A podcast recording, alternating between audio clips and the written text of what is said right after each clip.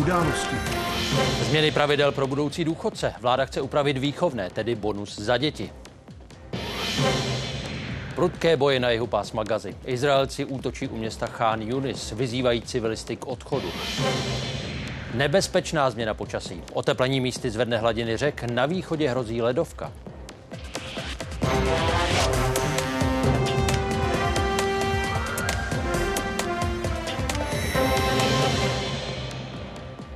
Druhá adventní neděle začínají události, které schrnou vše spojené s datem 10. prosince. Děkujeme, že sledujete Českou televizi. Dobrý večer.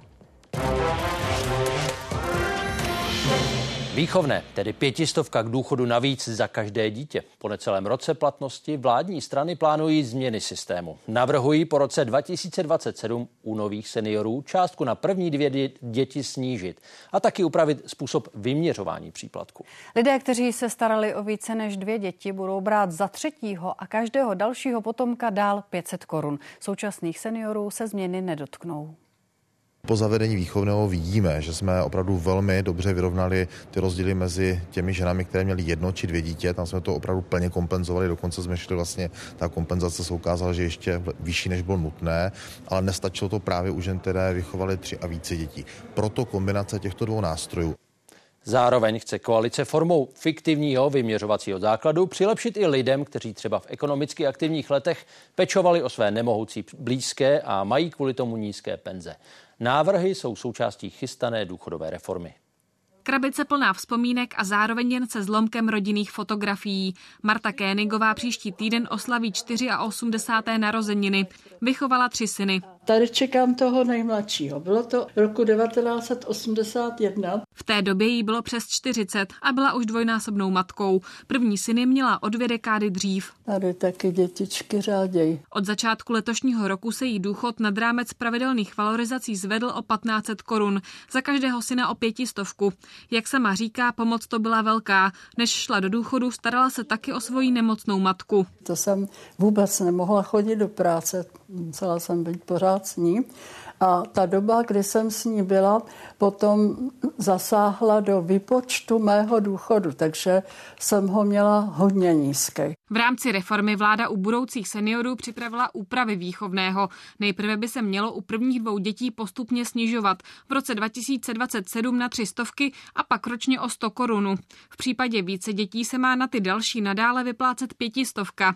Zároveň se má nově zavést tzv. rodinný vyměřovací základ, který má dobu výchovy dítěte ocenit jako dobu minimálně, eh, která by byla ohodnocená průměrnou mzdou a odvodem z toho vyplývajícím, nebo pokud ten člověk vydělává nebo vydělává předtím a poté výše, tak tou vyšší částkou, která pro něj bude výhodnější. Výchovné si myslím, že poměrně slušně zafungovalo pro generace těch, které, kteří jsou teď eh, aktuálně v důchodovém věku, ale do budoucna už by to úplně neodpovídalo realitě, nebylo by to spravedlivé, bylo by to příliš nadhodnocené. Za mě je to systémové řešení, které je nutné, které vede k udržitelnosti a zároveň nerezignuje na tu podporu eh, rodin s dětmi.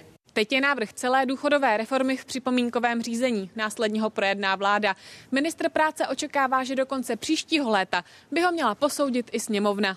Víceméně to je jenom změna opravdu parametrická. Důležité je, aby se to hlavně systémově utřepalo tak, aby Česká zpráva sociálního zabezpečení nemusela řešit různé spory, kdo, kdy, jak to dítě vychovával a pečovalo o něj. My jsme jednoznačně pro zachování výchovného i do budoucna v současné podobě, protože výchovné platí teprve necelý rok. Na čem se naopak politici napříč stranami shodují, je větší podpora pečujících. I u nich by se měla zohledňovat doba, po kterou se starali o své nemohoucí příbuzné, tak jako to dělala i například Marta Kénigová. Redakce a Kateřina Samková, Česká televize. Před zavedením výchovného, tedy před rokem, byl rozdíl mezi důchody mužů a žen přes 3200 korun. Od té doby průměrné penze vzrostly mužům o 1700 korun, ženám o 2,5 tisíce. A rozdíl mezi pohlavími se tedy snížil o 800. Automaticky se o pětistovku na každé vychované dítě důchod zvedl se začátkem letošního roku milionu a čtyřemstům tisícům tehdejších seniorek. Muži o výchovné museli žádat, stejně jako všichni, kteří šli do penze až po novém roce.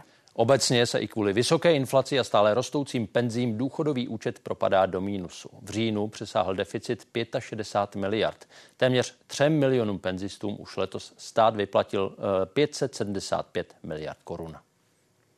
Události pokračují. Už za moment se podíváme do plných obchodů. Bronzová adventní neděle ale není příležitost jen pro prodejce a zákazníky. Přibývá i krádeží.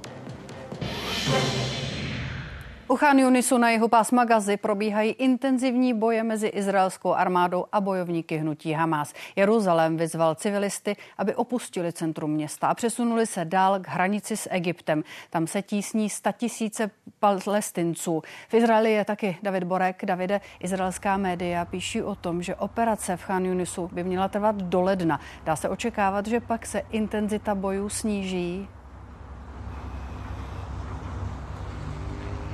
Protýkám, že se jedná o neoficiální informace, byť se najednou vyrojily z mnoha míst a jsou vždy uvedeny takovou douškou od nejmenovaných izraelských nebo amerických zdrojů, čili evidentně ukazují na to, že něco se peče mezi Američany a Izraelci. A ten plán skutečně počítá s tím, že po nějaké tři, čtyři týdny trvající fázi eh, masivního, robustního úderu na Khan Yunis, tak by Izrael přešel do takové delikátnější fáze své operace, tedy stažení větší části svého kontingentu, buď to úplně z pásma Gazy, nebo okrajům pásma Gazy a následně provádění spíše eh, přesně cílených menších akcí. Eh, má to výhodu pro Američany v tom, že to signalizuje eh, arabské veřejnosti, palestinské veřejnosti, že by mohly skončit ty masivní nucené přesuny palestinců v rámci pásma Gazy. Pro Izrael to vlastně by mohlo mít výhodu v tom, že by tím skončil ten zatím trochu zlověstný, časově neomezený horizont roků nebo dokonce dekád, kdyby Izrael měl udržovat masivní okupační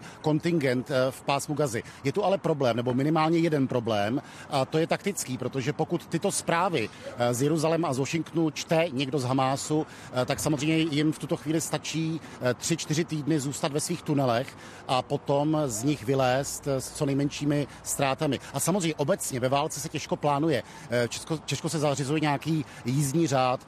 Faktem je, že Hamás se možná chystá na drobnou gerilovou válku, která opravdu může trvat roky a zároveň platí, že situace situace na jihu, ale vlastně i na severu Izraele je samozřejmě s obrovskými otazníky. Co bude dál? Před rokem to byl turistický hit. Po 20 letech se pohraniční vesnice Rajar otevřela pro veřejnost. Zóna nikoho přímo na hranici mezi Izraelem a Libanonem, hory, potoky a taky plot a jednotky OSN. Žijí tu arabové vyznávající alávický islám, jsou ale loajální vůči Izraeli. Teď sem proudí peníze a taky přicházejí lidi, kteří se mohou dozvědět o naší kultuře a o tom, jakou krásnou a čistou obec tu máme. Jenže přišla válka a všechno je jinak. Rajar se opět ocitl v izolaci přibylo nové kontrolní stanoviště, kam je zakázán vjezd veřejnosti, kromě místních obyvatel a také vysoká betonová bariéra. Zkoušíme oslovit místní lidi. Ale je to marné, nikdo mluvit nechce. Telefonujeme proto na místní radnici. Mlčení se vysvětluje.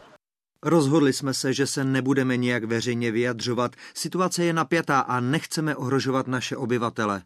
Třítisícová komunita se rozhodla, že se nebude evakuovat, ale zároveň na sebe nebude poutat pozornost. Každá cesta ven, za prací k lékaři na nákupy, totiž znamená riziko.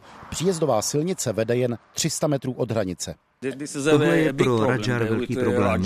Oni trpí jako my všichni. I na ně míří protitankové střely a rakety anti anti tax bombs, uh, missile, and uh, all all the kind of uh, bombardments on there also. Sedmdesátník Maos je bývalý příslušník elitních námořních jednotek a fanoušek cyklistiky.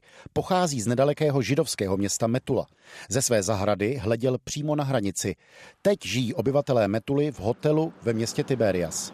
Je to příliš mnoho lidí na jednom místě. To není trvalé řešení. Bylo to příjemné na měsíc, dva, ale už toho máme dost.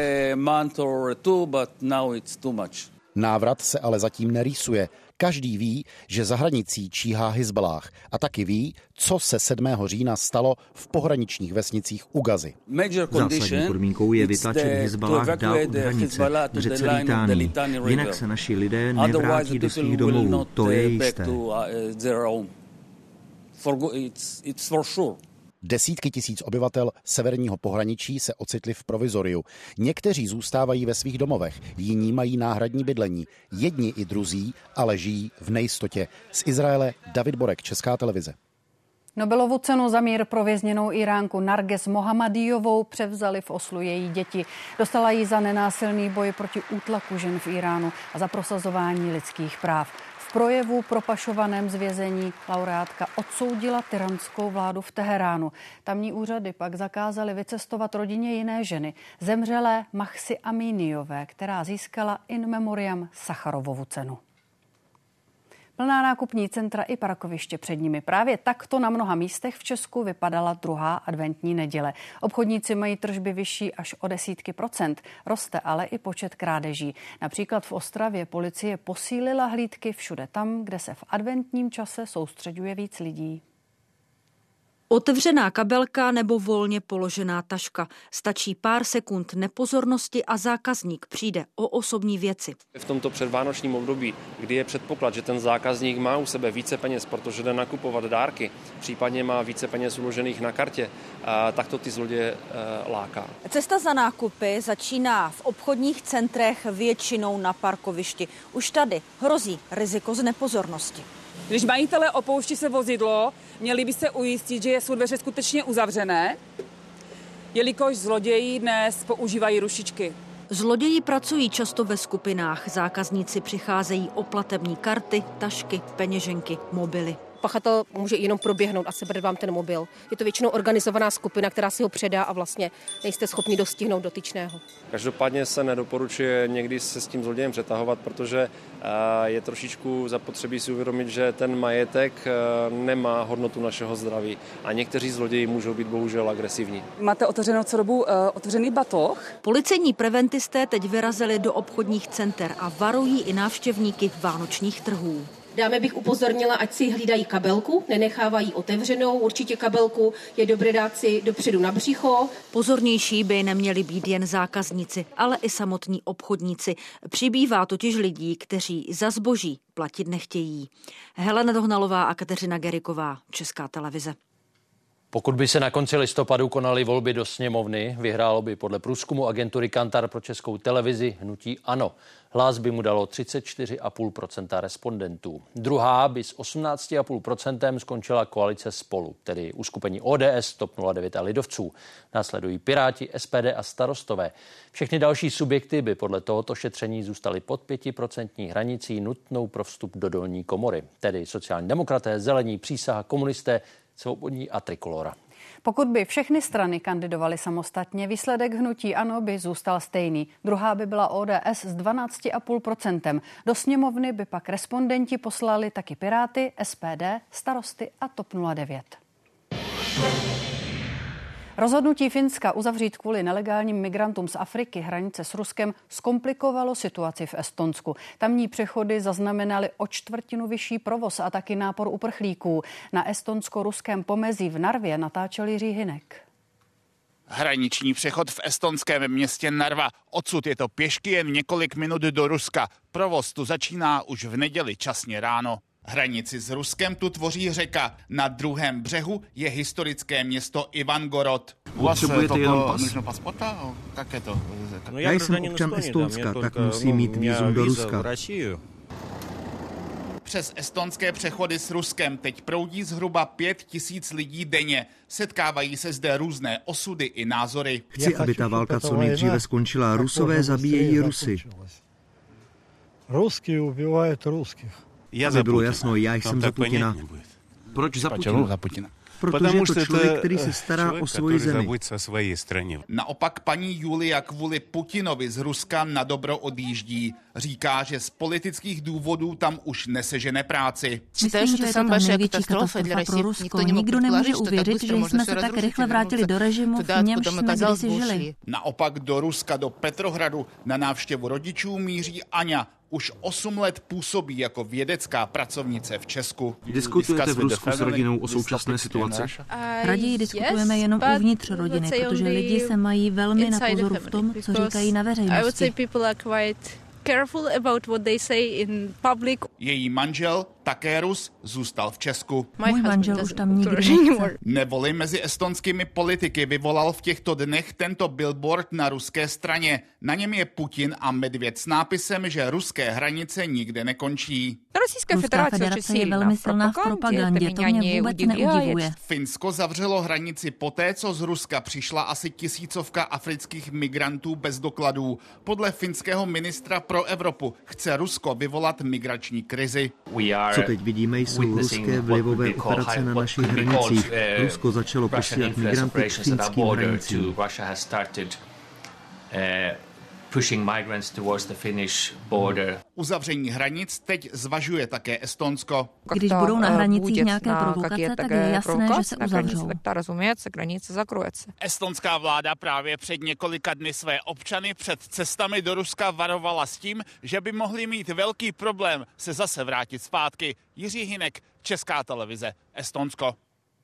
Závěr posledního rozloučení s Karlem Schwarzenbergem. Jeho ostatky dnes při neveřejné ceremonii uložili blízcí do rodinné hrobky v parku zámku Orlík nad Vltavou.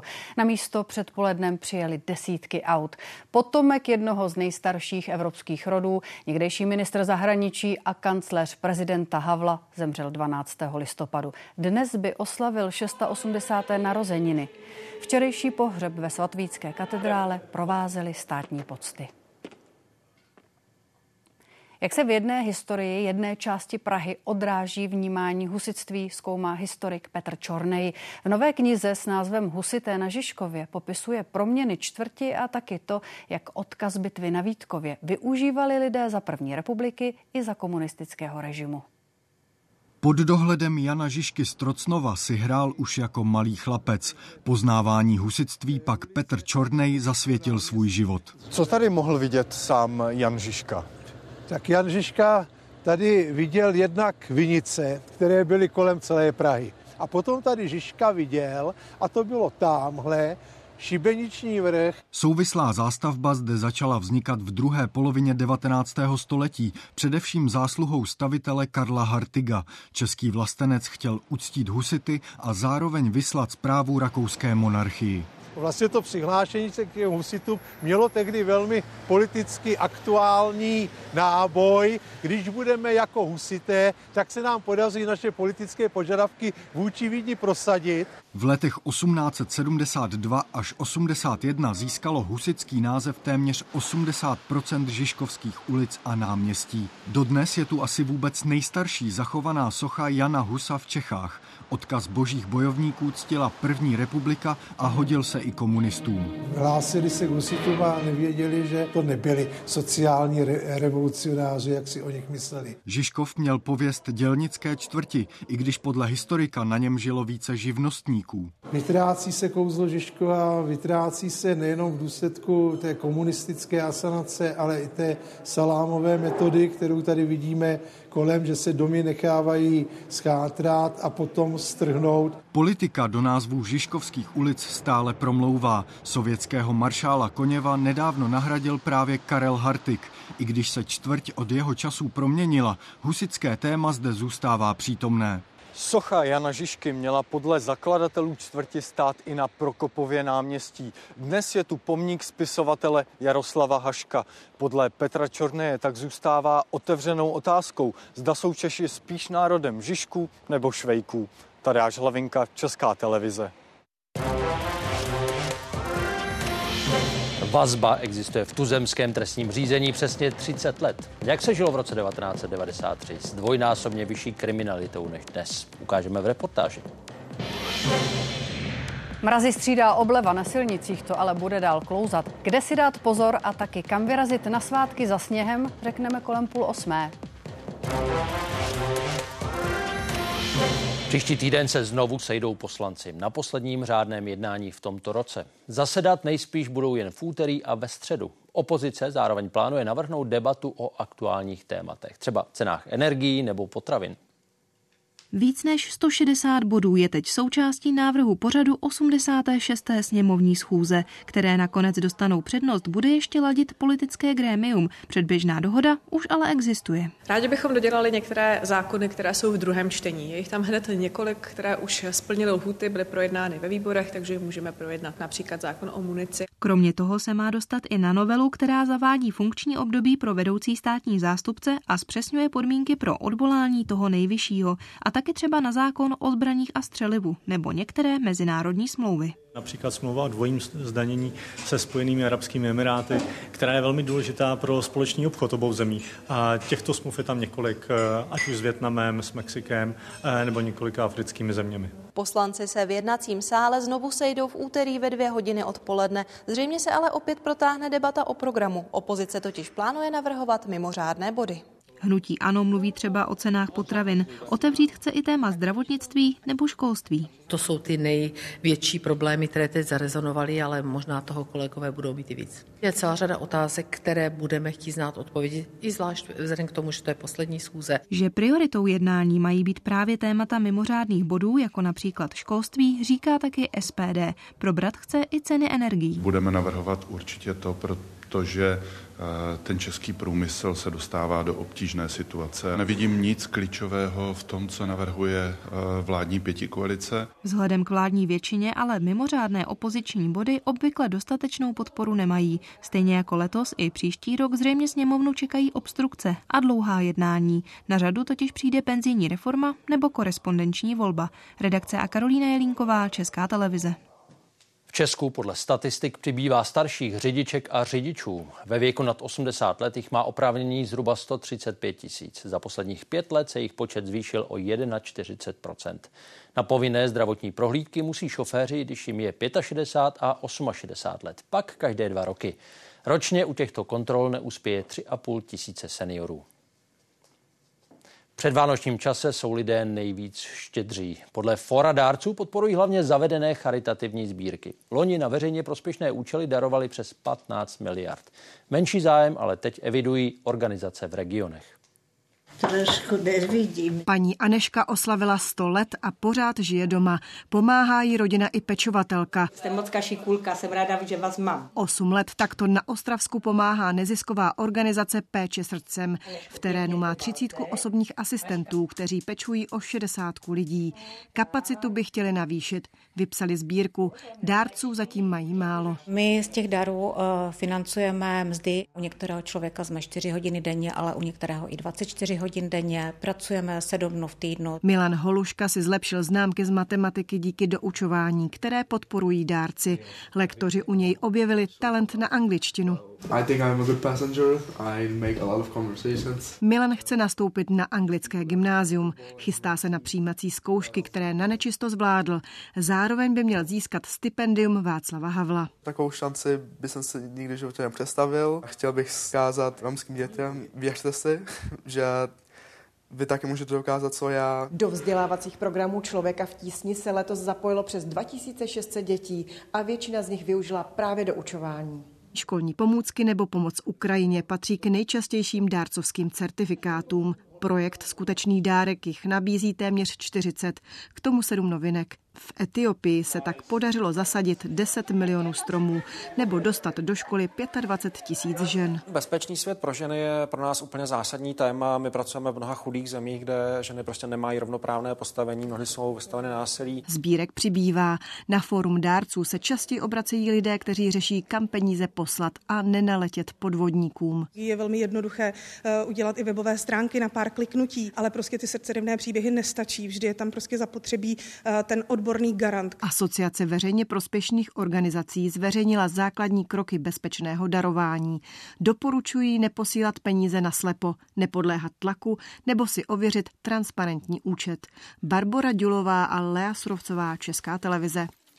Vyvrácený strom zranil tři lidi v Sanice. Na jedoucí vůz spadl v Třinci zhruba dvě hodiny po půlnoci. Dva muži utrpěli poranění hlavy, žena hrudníku. Všichni tři byli při vědomí. Záchranáři je odvezli do nemocnice. Hasiči zajistili, aby nabouraná sanitka nezačala hořet a spadlý strom potom odklidili. Před 30 lety Česko poprvé uzákonilo pravidla pro vazbu. Na rozsudek tehdy čekalo za mřížemi 8 tisíc lidí, polovina všech vězněných. Dnes je ve vazbě pětkrát méně lidí než tehdy. Obecně jsou ale vězení plnější, i když kriminalita klesla na polovinu. Rychlý nárůst kriminality a rychle se plnící věznice na začátku 90. let. S růstem počtu vražd stoupá také jejich brutalita. Stále větší procento připadá na vraždy loupežné a plánovité, novinkou jsou vraždy mezi podnikateli. V příspěvku o statistice kriminality se tehdy objevily záběry z vyšetřování půl roku staré dvojnásobné vraždy v Plzni. Policie z činu už v té době podezírala Jiřího Kajínka. Zadržela ho za další dva měsíce. Rozsudek ale přišel až za šest let. K výjimečnému nepodmíněnému testu svobody na doživotí. Nárůst kriminality sebou přineslo i otevření hranic po pádu komunistického režimu. Dominantní úlohu v oblasti organizovaného zločinu hrají i u nás zahraniční gengy mezi nimi ukrajinská a ruská mafie a příslušníci zakavkazských národností. A s čím dál rozšířenějším používáním počítačů začínala policie upozorňovat i na první kybernetické zločiny. K jejich vyšetřování ale neměla dost technických ani právních nástrojů. Jak vůbec zjistit, že data byla okopírována, že nevíme, jestli to je tedy originál nebo kopie, protože u digitálního záznamu to vlastně žádným způsobem nepoznáme a nelze na to aplikovat klasický paragraf o krádeži, protože tam se říká, kdo si přivlastní cizí věc tím, že se jí zmocní. Mm-hmm. Tady bych se jí zmocnil jedině, kdybych sem počítač fyzicky odnesl. Víc bylo ale i tradičních zločinů, třeba přes 2000 ukradených aut každý měsíc, z toho třetina v Praze. Rozhodli jsme se teda vůči pachatelům této trestné činnosti postupovat nekompromisně i když zase bych chtěl říct, že policie sama tento problém není schopna vyřešit. Policie odhadovala, že 30% případů jsou pojistné podvody. Auta, o které už nikdo neměl zájem, pak policie objevila po uplynutí dvouměsíční lhuty a vyplacení pojistky. Pavel Šetr, Česká televize. Zimní počasí mizí, přichází obleva. Nad nulu vystoupaly dnes přes den teploty na většině území republiky. Meteorologové kvůli tomu varují před pády ledu a taky sněhu ze střech. Noci jsou ale dál chladné. Silnice budou namrzat. Na Moravě nad ránem na některých místech ještě sněžilo. Kvůli novému sněhu měli dopoledne problémy třeba autobusy hromadné dopravy. Ještě před několika dny stánky na trzích v Praze pokrýval sníh. Teď kolem nich leží kaluže. Mrazivé počasí z minulého týdne tento víkend vystřídali teploty nad nulou. To ale lidi od náštěvy vánočních trhů neodradilo a ven se vydali i v deštivém počasí. Podobně to vypadalo i na staroměstském náměstí. Stejné místo, stejný čas, ale o sedm dní později. Atmosféra zůstává, jen sníh zmizel. Není nám to líto, protože v Praze máte zase trhy a my máme sníh. Přijďte vy k nám na sníh a my jedeme k vám na trhy. Sníh naopak napadlo v noci ze soboty na neděli třeba v Jihomoravském kraji. Na některých místech zkomplikoval hromadnou dopravu. Úplně odříznuté byly dnes dopoledne třeba obce Biskoupky na Brněnsku anebo Lubě nedaleko Blanska. Kvůli kopcovité krajině a prudkým serpentínám se tam těžká auta vůbec nemohla dostat. Přes den ale náno začal tát a vozovku pokryl mokrý sníh. Několikrát museli zasahovat i hasiči. Dnešní neděle, když to srovnám třeba s tou předchozí, tak eh, je poměrně klidná. Řešili jsme eh, tři popadané stromy, které jsme museli odstraňovat z komunikací. V jednom případě jsme odstraňovali sněhový a ledový převis ze střechy. Oteplení způsobilo rychlé tání především v oblastech s nižší nadmořskou výškou. Na horách sníh zatím zůstává. Petr Minařík a Klára Burešová, Česká televize. Silnice mohou být dál nebezpečné, často na místech, která se nesmí ošetřovat chemicky. Rozbředlý sníh tam může namrzat. Právě takové úseky projížděli silničáři v podhůří Šumavy. Žolnava 39, Kubová hoď 4. Takhle kamery snímaly silnice v noci na neděli na Prachaticku a Vimpersku. Dneska mám, teď tuhle dobu mám venku 4 sypače. Kolem třetí ráno vysílá dispečer do terénu dalšího. No, čo bebo, prosím tě. A pořád solíte? Jo, jo, preventivně tady do toho kopce, jo. Na dvou úsecích to kvůli ochraně přírody nejde. Jsou to zrádná místa. Dává drč. Je to přimrzalo a je tady někdo, kdo to nezná, ne? tak vlastně jede po nasolení a pak vlítne na led. Námraza ale hrozí kvůli kolísání teplot mezi vzduchem a povrchem silnice. To je nějaký menší kolega. Mm, to je město. A teď se točíte. Jo, tak se točí. To je ten úsek, o kterém silničář říkal, že se tady nemůže solit. Zkus eh, schválně trochu přibrzdit. Okruh přes Volary mezi Vimperkem a Strážným měří kolem 70 kilometrů. Brzdí to. Dalším rizikem bude sníh, který začíná ze svahu odtávat. Na silnici pak může přimrzat. Martin Donát, Česká televize. Jaká další rizika přinese počasí v noci a zítra? Co čekat v příštích dnech v nížinách? A jak se projeví obleva na horách? To všechno řekne Alena Zárybnická. Klimatologická zima začala pod průměrnými teplotami. V Praze jsme měli dokonce pět ledových dnů, tedy dnů, kdy se ani přes den teplota nedostala nad nulu. Teď se ale oteplilo a sníh rychle taje. Vůbec nejvíc sněhu leželo před týdnem v Praze k Belích, ještě 18 cm.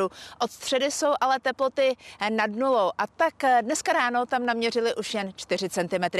No a teď komplikace. V noci na zítřek se ještě bude tvořit ledovka. Teploty na Moravě půjdou k minus dvěma stupňům. V Čechách je a bude nad nulou. Kvůli tajícímu sněhu by mohlo docházet ale k vzestupům hladin řek. Výstraha platí v noci a zítra dopoledne pro povodí Lužické nisy na Liberecku. Komplikovat odtok vody můžou i takzvané ledové jevy, tedy kry, které brání plynulému průtoku vody. A teploty budou v příštích deseti dnech většinou nadprůměrné. Ve čtvrtek se k nám ale začne dostávat znovu studený vzduch. Ochladí se ale jen přechodně na tři dny. Pak to zase vypadá na vzestup teplot. Na severních pohraničních horách připadlo do rána rána kolem 10 cm sněhu a další sněžení se tam objeví v noci a zítra. Znovu můžeme počítat s tím, že na horách 10 cm sněhu během noci a zítřejšího dne připadne. E, obleva sice na hory přijde, ale ne tak výrazná jako do nížin. Ve středu sice může přechodně i na horách pršet, ale už od čtvrtka se vrátí sněžení. Teploty i přes den budou pod nulou. No a zatímco v nížinách sníh roztaje, na horách znovu bude padat a při teplotách pod bodem mrozu se znovu rozjedou i sněžná děla. O tom, jestli Vánoce budou bílé i v nižších polohách, rozhodnou až poslední tři dny před svátky. Horská střediska se během dvou posledních týdnů rychle plní. Ještě na začátku listopadu byla na silvestrovské termíny volná asi třetina pokoju. Teď už je volný jenom zhruba každý desátý. Očekávaná obleva od pobytu mimo domov návštěvníky zatím neodradila. Zatím to je klid. Ten pravý nápor turistů teprve přijde. Horská střediska jsou na Silvestra skoro vyprodaná. Tyto chatky v Železné rudě už nemají ani jedno místo. To je určený pro čtyři až šest lidí. Mm-hmm. Jo, takováhle chata. S tím, že to je plně vybavený, že? je tady podlahový vytápění, mm-hmm. dokonce klimatizace. V železnorudském kempingu se lidé podle počasí nerozhodovali. Provozovatele totiž nabídli chaty k pronájmu už v září. Vánoční termíny lidé obsadili během několika hodin. Rostoucí zájem potvrzují i v tomto hotelu v Beskydech nedaleko pramene v Setínské Bečvy. Prakticky se čeká na ten první sníh, což se teďka odehrálo a máme obsazený hotel. Právě v posledních dnech poptávka po ubytování na horách výrazně stoupla. Pokoje se plní i ve Špindlerově mlíně nebo Peci pod Sněžkou. V Harachově bylo koncem listopadu rezervováno na Silvestra 89% lůžek, teď je to 690. Volných pokojů ubývá každou hodinou. Právě v nejžádanějším Harachově byly v pátek v poledne volné ještě 4% lůžek, v podvečer už jen 3. Horská střediska se na příval turistů připravují už teď, a to bez ohledu na počasí. Ani avizované mírné oteplení by nemělo mít vliv na kvalitu lyžování s ohledem na vysokou nadmořskou výšku. I proto teď na většině velkých sjezdovek běží sněžná děla na plný výkon. Snaží se využít každý stupeň pod nulou. Krajské redakce Ahna Vorlíčková, Česká televize tématu vše v událostech ještě reportáž o betlémském světle. Už dorazilo do Česka. Skauti ho přivezli do brněnské katedrály svatých Petra a Pavla. Příští sobotu ho začnou rozvážet po republice. Víc v závěru událostí. Zítřek ukáže, nakolik během podzimu zvolnila inflace. Analytici očekávají, že se v listopadu dostala k 7%. Pomáhají levnější pohonné hmoty a nejspíš i nižší ceny potravin. V říjnu dosáhlo tempo zdražování 8,5%. Skokové snížení předpovídají ekonomové na leden. Větší zájem o elektromobily i auta na vodík si prodejci i výrobci slibují od nových dotací. Od příštího roku stát podpoří firmy při jejich nákupu. U vozů na čistě elektrický pohon sleva dosáhne 200 tisíc korun, u vodíkových 300 tisíc. Prodávají tu auta 12 značek, mezi nimi i elektromobily. Pro ty se ale jejich zákazníci rozhodují méně, než by si přáli. V nabídce našich značek e, máme přibližně 20 čistě elektrických modelů a e, tento model je samozřejmě jeden z nejprodávanějších. Jednou z největších překážek, kterou lidé u elektromobilů vidí, je vysoká cena. S tou by teď mohly pomoct dotace pro firemní zákazníky. Právě ti tu teď kupují zhruba tři čtvrtiny aut na elektřinu. Ta státní podpora byla poměrně dlouho očekávaná a e, přesto se dá e, diskutovat o té formě, jakou, s jakou vlastně ta eh, dotace byla vyhlášena, tak se určitě dá říct, že eh, je to něco, na co ten trh čekal. Můžu potvrdit, že máme již několik jednotlivých poptávek a dotazů na tohle téma. Ta výzva jako taková směřovaná na firmy určitě na jednu stranu má své opodstatnění, ale tak, jak jsem měl možnosti nahlédnout, tak popravdě řečeno si budeme muset pořádně prostudovat, stejně tak eh, ti, na které je cílena. O dotace budou moct podniky zažádat v prvních měsících příštího roku prostřednictvím úvěru. Podpora je poskytována prostřednictvím Národní rozvojové banky a leasingových společností. Znamená, nejedná se o klasické dotace, ale e, žadatel si bere úvěr na pořízení, po, pořízení eh, elektrického auta, kde je mu od, eh, odpuštěna jistina. Česko zůstávalo jednou z mála zemí v Evropě, která nákup elektromobilů finančně nepodporovala. Navíc stále patří ke státům s nejnižším počtem elektromobilů. Z druhé nejhorší příčky se teď posunulo o jednu výš. Horší už je jen Chorvatsko a Slovensko. Myslím si, že určitě k diskuzi opatření pro privátní osoby, například v kombinaci s pobídkou na Fotovoltaickou elektrárnu, kdy tímto způsobem bude moci efektivněji využít tu generovanou elektřinu. A musíme se podívat i dál, musíme se podívat i do té nákladní dopravy. Státní podporu teď budou moct firmy využít na vozy, které stojí maximálně milion a půl. Vendula Pokorná, Česká televize. Šéfka Pensylvánské státní univerzity Liz Megilová rezignovala na svou funkci. Ostrá kritika se na ní snesla poslyšení v americkém kongresu, kdy jednoznačně neodsoudila antisemické chování části studentů. Protižidovské nálady na amerických univerzitách vzrostly po vypuknutí války mezi Izraelem a teroristy z Hamásu. Evropská unie už téměř rok cvičí ukrajinské vojáky. Na západě Polska prošlo jednou z misí několik tisíc Ukrajinců. Vedle obsluhy těžké techniky se učí třeba bojovou medicínu a připravují se taky na útočné akce.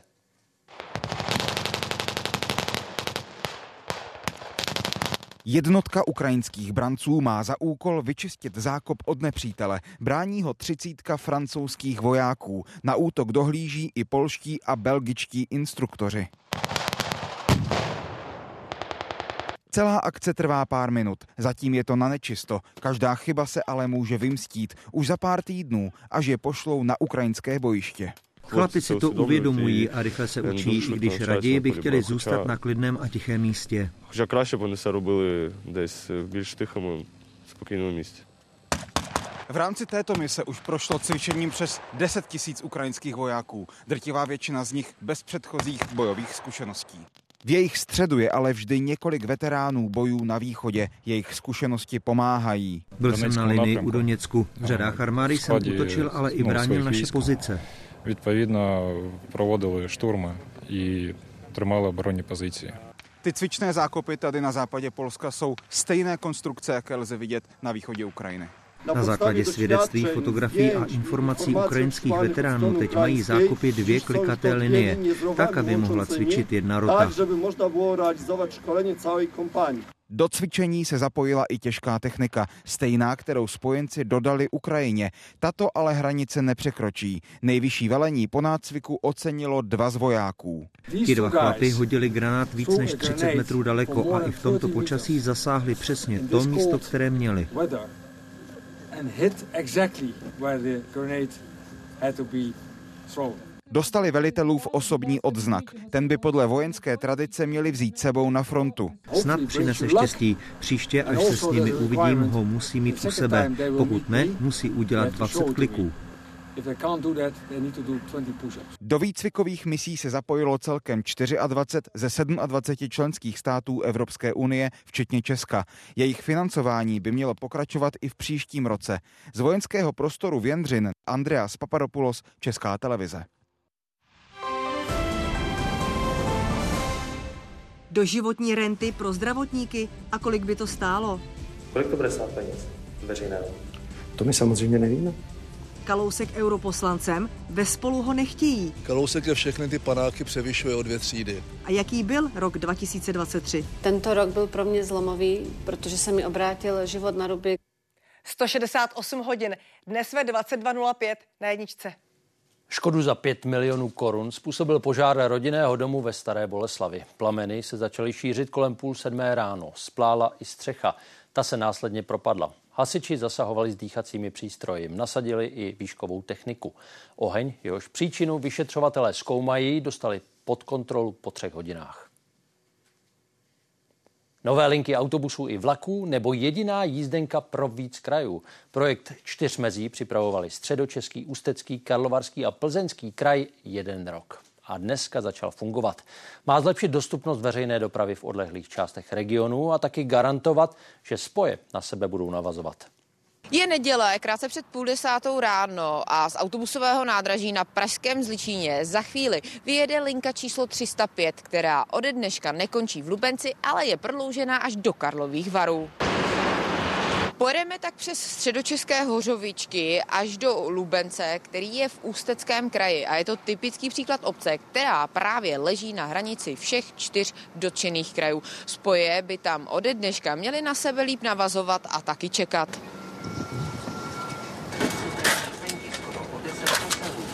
Kraje ve svých autobusech nově uznávají jízdenky koupené v sousedních regionech. Na trase, kterou jedeme, jinak totiž platí hned tři různé tarify. Prosím pozor, změna tarifního pásma. Lubenec je teď důležité přestupní místo pro cesty mezi plzeňským, karlovarským, středočeským a ústeckým krajem. V následujících dnech tu budou dispečeři hradit cestujícím z přestupy a sledovat, jak vše funguje v praxi. S novými jízdními řády se dnes vrátily vlaky na trať mezi Středočeský Rakovník a Kralovice na severním Plzeňsku. Pojedou ale jen o víkendu a ve svácích, a to čtyřikrát denně. Pravidelná linka českých drah tu přestala jezdit před dvěma lety. Středočeský kraj zrušil kvůli úsporám a malému počtu cestujících. Její obnova dnes přilákala výletníky i železniční nadšence, kteří po ní dlouho volali. Podle mě je to lepší než autobus, na další trasy určitě. Právě ty dva roky jako čekáme na to docela dlouho. Trať má ode dneška na starost severočeská pobočka německého soukromého dopravce. První den sebou přinesl nečekané komplikace. Se stromem, který pod tíhou mokrého sněhu padl na koleje, si ale strojvedoucí poradili sami. Děkuji. Kdyby se to povedlo třeba rozšířit na ty pracovní dny, tak by to byl další krok dopředu. Doufáme a přemýšlíme o tom, že by se ta trať dala protáhnout do Moránské týnice. My jsme vůbec rádi, že ehm, je snaha obcí nebo samozpráv eh, podporovat tu železniční dopravu. Seznam linek a nově propojených obcí najdou cestující třeba na webu Pražské integrované dopravy. Andrea Grubnerová a Andrea Čandová, Česká televize. Ve třech věznicích končí osmitýdenní projekt s názvem Building Bridges, tedy stavění mostů. V jeho rámci se setkávají oběti a pachatelé trestných činů. Navzájem se vyslechnou, dozvědí se více o motivaci zločinců i pocitech poškozených. Mnozí z nich takové setkání označují za zlom ve svém životě. Před osmi týdny to byli neznámí lidé, stojící na zcela opačných stranách, pachatelé a oběti nesouvisejících trestných činů. Já jsem strašně moc rád, že oběti poškozené mohou chodit do věznic a vlastně popisovat to, co vlastně eh, jim způsobil trestný čin někoho jiného. Skupina lidí si uvnitř věznice prozradila nejinternější myšlenky, pocity a obavy. Oběti a vězni vypráví své příběhy, mluví o přijetí viny, odpuštění a smíření. Mě se mi ulevilo, že jsem to mohla říct, ale bylo to hrozně těžké. Um, pro mě i z pohledu, protože já jsem spoustu let pracovala ve vězenství jako vychovatel. A pak vlastně se mně stalo to, že najednou mám svého vlastního pachatele. V tomto projektu byla spousta emocí, spousta nějakého nasledování, pochopení. Někdy to nebylo, někdy to nebylo úplně jednoduchý. Já jsem si napsala, chtěla bych prožít eh, vzájemné porozumění, porozumět motivům a pocitům pachatelů a sdílet svoje pocity, aby mi zase porozuměli pachatelé tak eh, já myslím, že to se mi naplnilo. Na posledním setkání píšou dopis svým reálným obětem i pachatelům. Někteří ho veřejně i přečetli. Jsem si plně vědom, že neexistuje již nic, co může navrátit a vrátit zpět to, co jsem udělal. Je mi to neskutečně líto a od srdce se omlouvám. Do Česka projekt přineslo Mezinárodní vězeňské společenství v roce 2015. Každý rok ho pořádá ve dvou až třech věznicích. Prošlo jim na devět desítek pachatelů a stejný počet obětí. Je těžší ta nabídka pro oběti, ale malinko se zlepšuje. Kdyby byl vyšší zájem obětí, tak bychom mohli uskutečnit víc kurzů. Po každé končí předáním osobních dárků. Jde o symbolické očkodnění za to, co se oběma stranám přihodilo.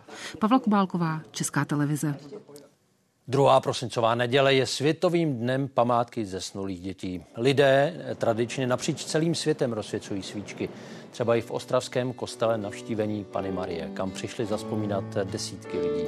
Zapalování svíček doprovodil i proslov kněze a některých rodičů. Nejčastěji zaznívalo slovo naděje.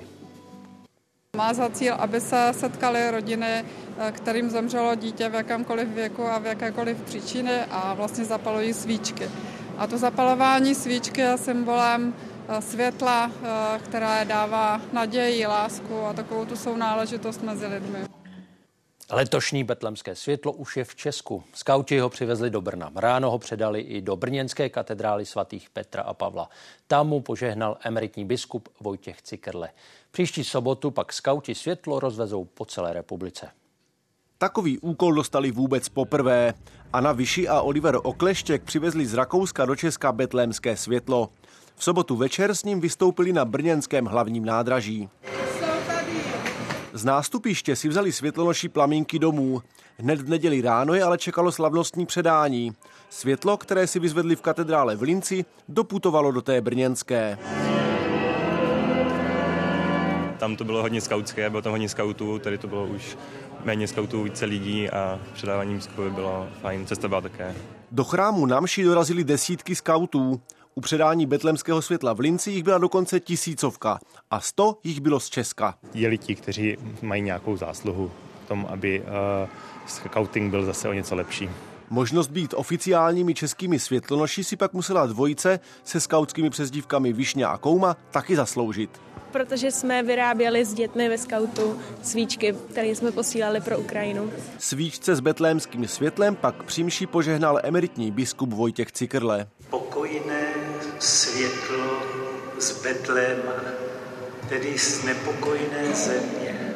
Betlémské světlo je skutečně něčím, co v rodině všichni opatrují a o čem přemýšlí.